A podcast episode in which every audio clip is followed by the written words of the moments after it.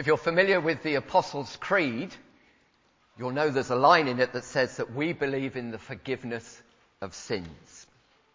That is central to Christianity. That is clear through the Bible. God is the one who forgives sins, and only God can forgive sins. Time and time again in the Old Testament we, we find reference to this. In Nehemiah it, it, it says in a, a prayer there, you are a forgiving God and abounding in love. In Daniel, the Lord our God is merciful and forgiving, even though we have rebelled against him. At the end of Luke's Gospel, and um, after the resurrection of Jesus, when the disciples are sent out uh, to uh, take this message out into the world, it says that they were to go out and preach the message of repentance and forgiveness of sins to all nations. The Bible is the one who introduce, uh, introduces us to this God who is always ready to forgive. And it's unique to Christianity. We don't find it elsewhere in other religions. We don't find it in our society around us. We're very quick. You think about what you hear in the news. If somebody has done something however long ago, that's it. It seems that there is no forgiveness. But God's forgiveness, the experience that, uh, the forgiveness that we can experience in our hearts and know in our hearts is a wonderful thing. It's a wonderful thing to know that the mess that we've made, the things that we've done, can be forgiven because Jesus took the punishment. And it's a wonderful message to take into a broken world around us that there is forgiveness in Jesus. There is hope. There is a new start. In this passage that we read, we find Jesus teaching about forgiveness, and he does it as he so often does as he teaches different things. He does it with a parable. Jesus often spoke in parables. Now, parables aren't, they're not bedtime stories to put us to sleep. They're more like a bugle call to, to wake us up and make us take note. They deal with important subjects. Forgiveness, salvation, money, motives. Many different parables we find in the scriptures. Some of them are long with an explanation, like the parable of the sower. Some of them are short. There's one that's just one verse. On this occasion, uh, it's a, a, short parable, two verses that we find in the mis- middle of this passage. And it's the story of two people who are in debt. Two people who owed money. One of them owed 500, one of them owed 50. Don't worry about the units, what they were, but it was a lot of money. It was a lot of money.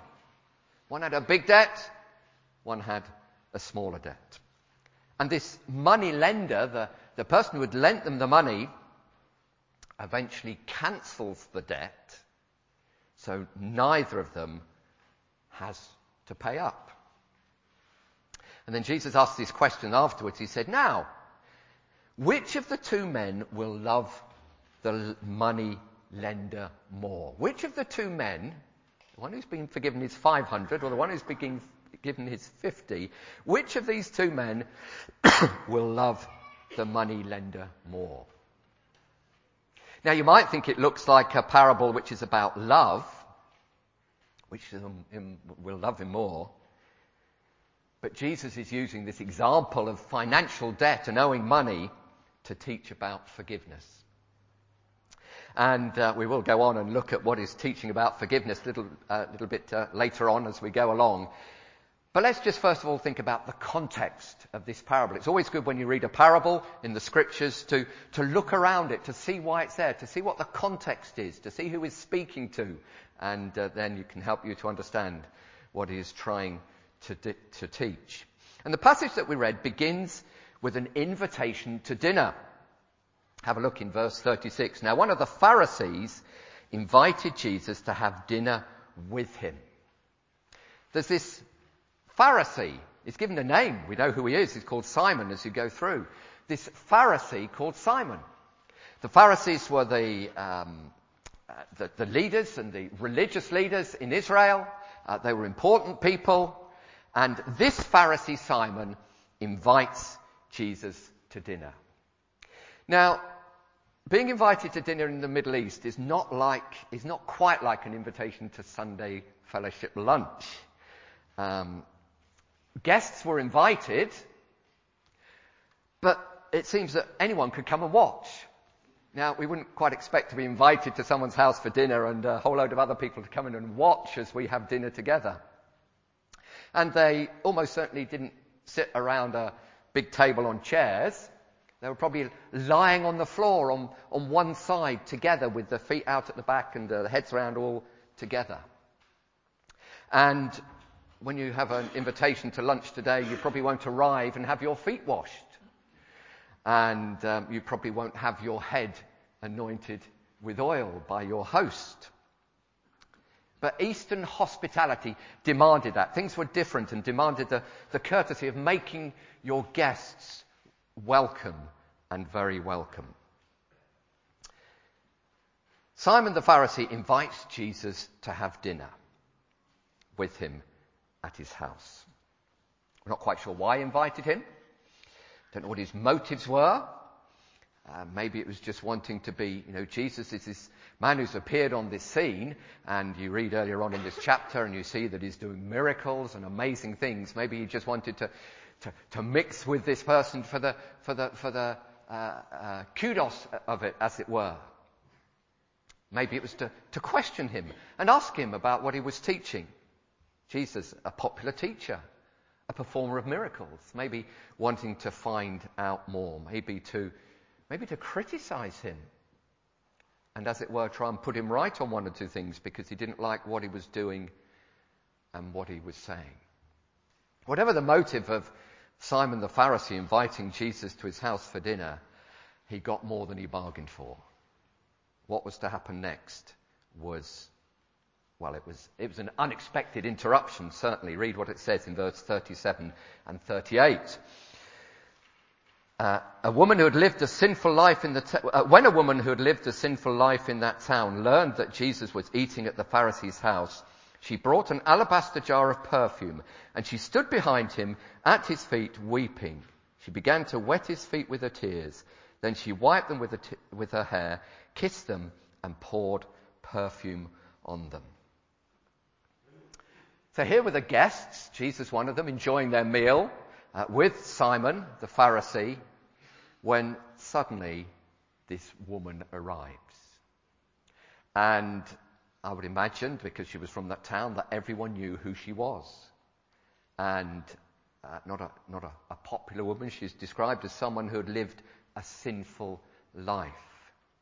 Maybe uh, uh we might use the phrase, a woman of the streets, uh, an, an, immoral person, not a, not a good person in the eyes of all those people. And she comes in, the guests are there in the middle, and she comes in with her jar of perfume in her hands and tears flowing from her eyes.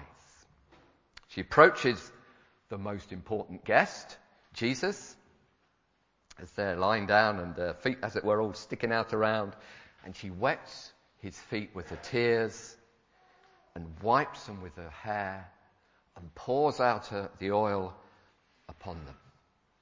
Just imagine how Simon would have felt with all this happening.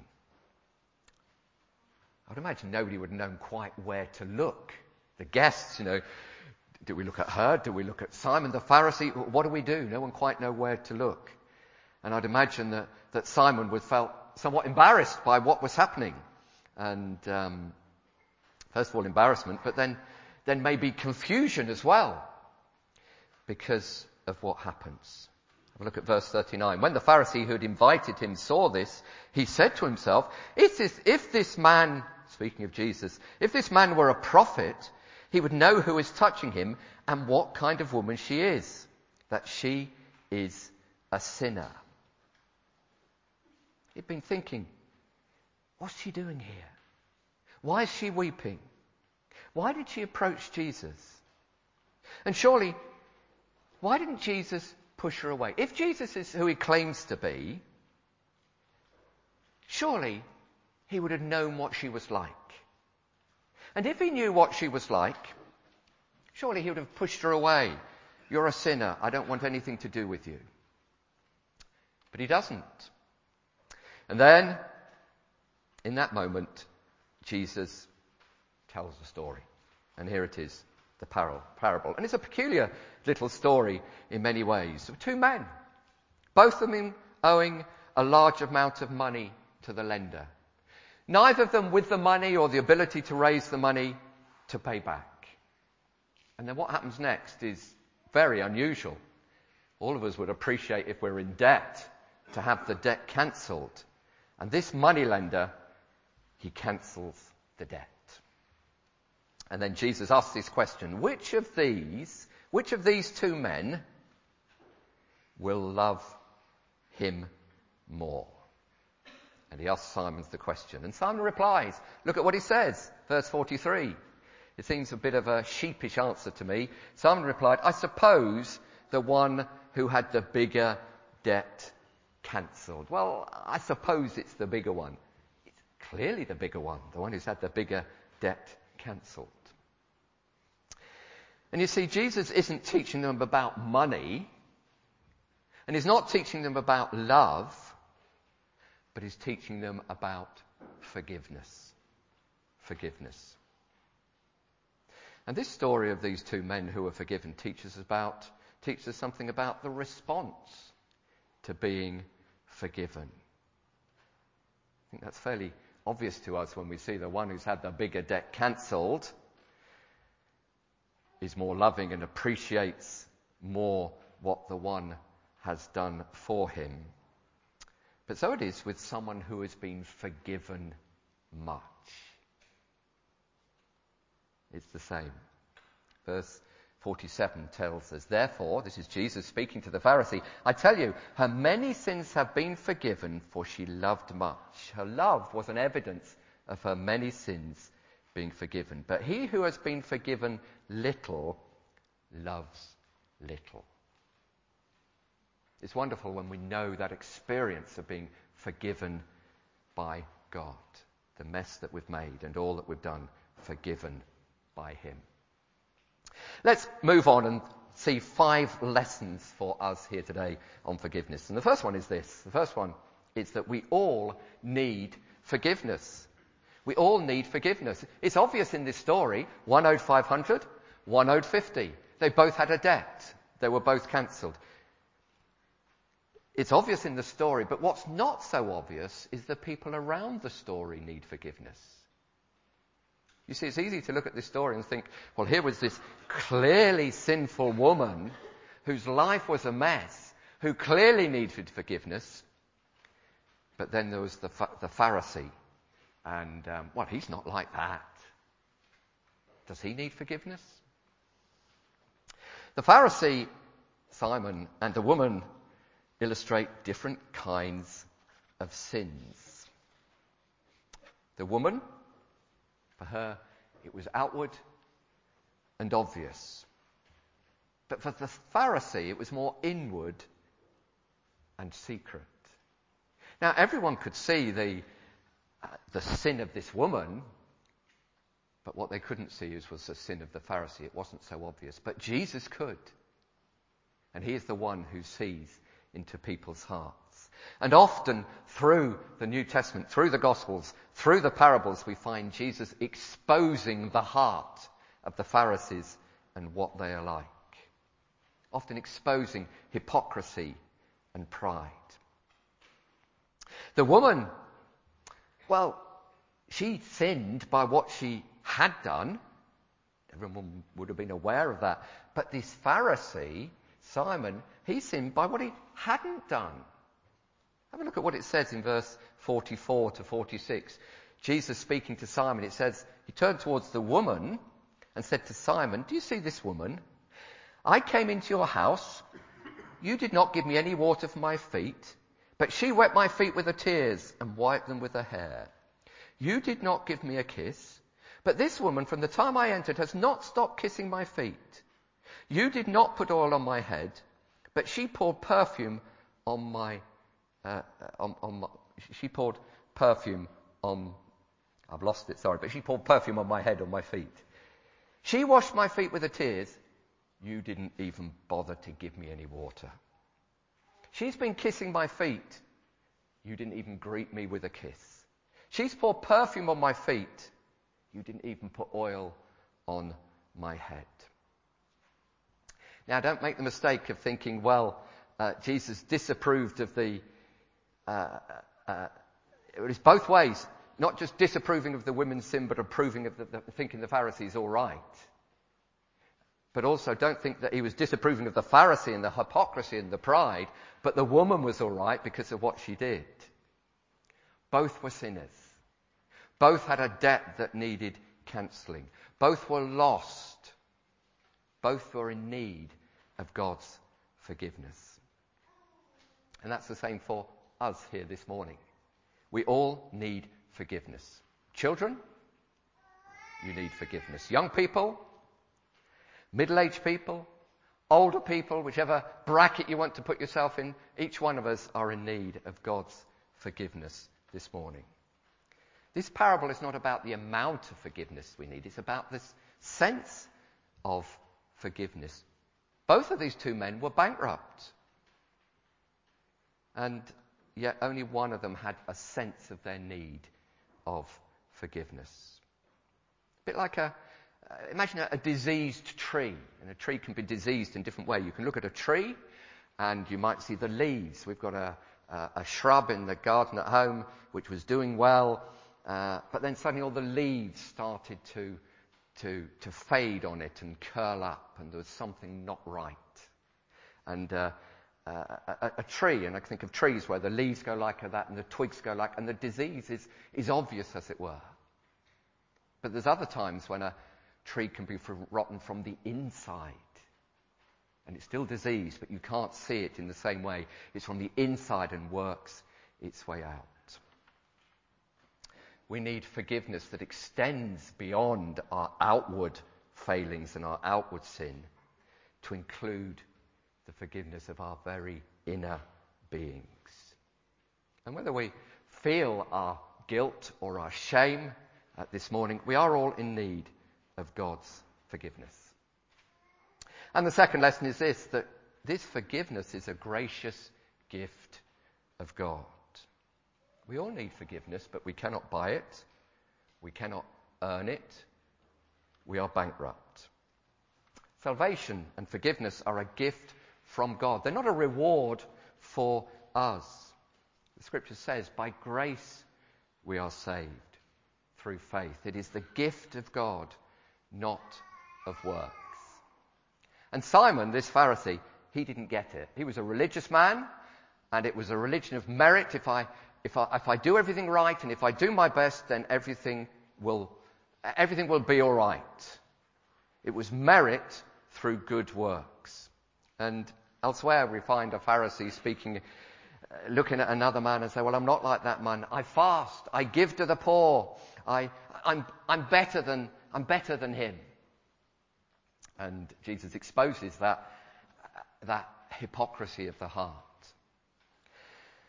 And it's very easy for us today to think, well, we're in here and we're not like those people out there. And it's so easy to become like that and to see other people, maybe in other parts of town, and other people, and, and, and the mess is very outward, as it were, and very clear. And we think, well, of course, we are not like those people.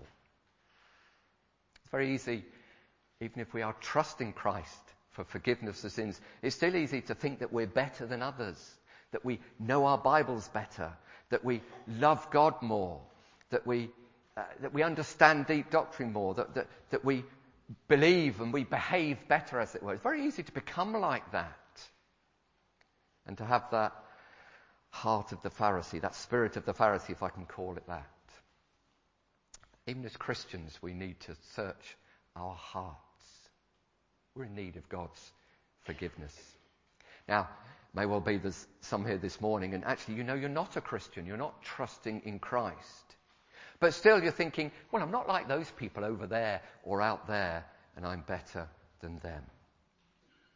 Forgiveness is the gift of God that we all need. And Jesus, he says to this woman, Your sins, verse 7, verse 48, your sins are forgiven. Jesus, the one who is God, is the one who can forgive sin. And as we look at this woman here in this passage, the fact that the, she loved Jesus, the fact that she came and do, uh, does what she did, is it's not the means by which she's forgiven, but it's the evidence that she has been forgiven. I think as we look at this woman, she may well have trusted in Christ before we get to this uh, event. Jesus has been teaching, there have been crowds around, and I do wonder if she had been in the crowd and heard what Jesus had been saying and understood that Jesus is the one who could forgive sins and put her trust in him. And then she comes, and here she is, and her love for Jesus is evidence that she has been forgiven. You see, we're not saved by love, our love for God, our love for Jesus, or even God's love for us. Uh, we're not saved by love. God loves the world, for God so loved the world that he gave his one and only Son, that whoever believes in him should not perish but have everlasting life. But that doesn't mean that everyone is saved. It doesn't mean that the world is saved. She's not saved by love. She's not saved by her tears. She's not saved by her gift of bringing this oil and pouring it on Jesus. But she is saved by her faith and by her trust in Christ. That's what Jesus said to her at the end, verse, four, verse 50. Your faith has saved you. Go in peace. Forgiveness is a gift of God. But then, thirdly, forgiveness comes at a great price. Think about this parable, uh, children. Two people in debt. One owes 500, let's call it 500 pounds. One owes 50 pounds. And they're let off. So they're free from the debt. Who's paid? Who's paid? The moneylender. The moneylender has paid the price and the debt has been cancelled. And so it is with forgiveness. Forgiveness is not, uh, forgiveness is, we could say it's free but, to us, but it's not cheap in that a price has been paid. There's no cost to us, but someone has paid. Someone has paid the price for our sin. It cost Jesus everything. And when Jesus says to this woman, Your sins are forgiven, he knew what that meant. The woman realized she was forgiven, but Jesus knew what that meant. As Jesus said to her, Your sins are forgiven, he would have known what he was going to do. He would have known the way by which her sins were forgiven. He would have known that it was because he was to go to the cross at the end of his life and lay down his life and give his life as a willing sacrifice on the cross where God punished him for sin. Jesus would have known that. He would have known the cost. A great price has been paid for our sin, for our wrongdoing. Jesus. God is the one who demands the payment, as it were, because we are the one that we are offended. And God is the one who can forgive sins. This is what it says here in this. Uh, it doesn't say that here. Who is this that even forgives sins? Elsewhere, it says that only God can forgive sins. And that's right, because God is the one who we've offended. God is the one who can forgive. And this man, Jesus, is the one who is God, who laid down his life for sinners such as us so that we can be forgiven. Is that good news? It is. Forgiveness comes at a great price. But then, fourthly, forgiveness comes to those who come to Jesus. We might have all sorts of ideas about forgiveness, how we can be forgiven.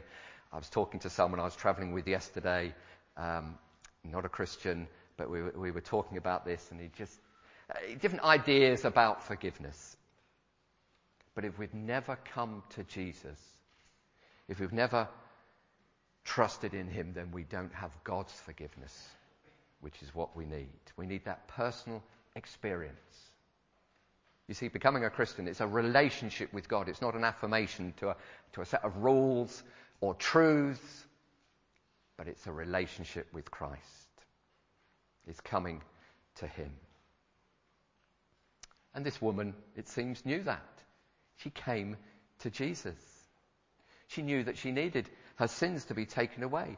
And she came to Jesus, and He is the only one who can take away sin. He's the only one who can do that. Simon, this Pharisee, is blind to it. He can't see it. He thinks he's all right.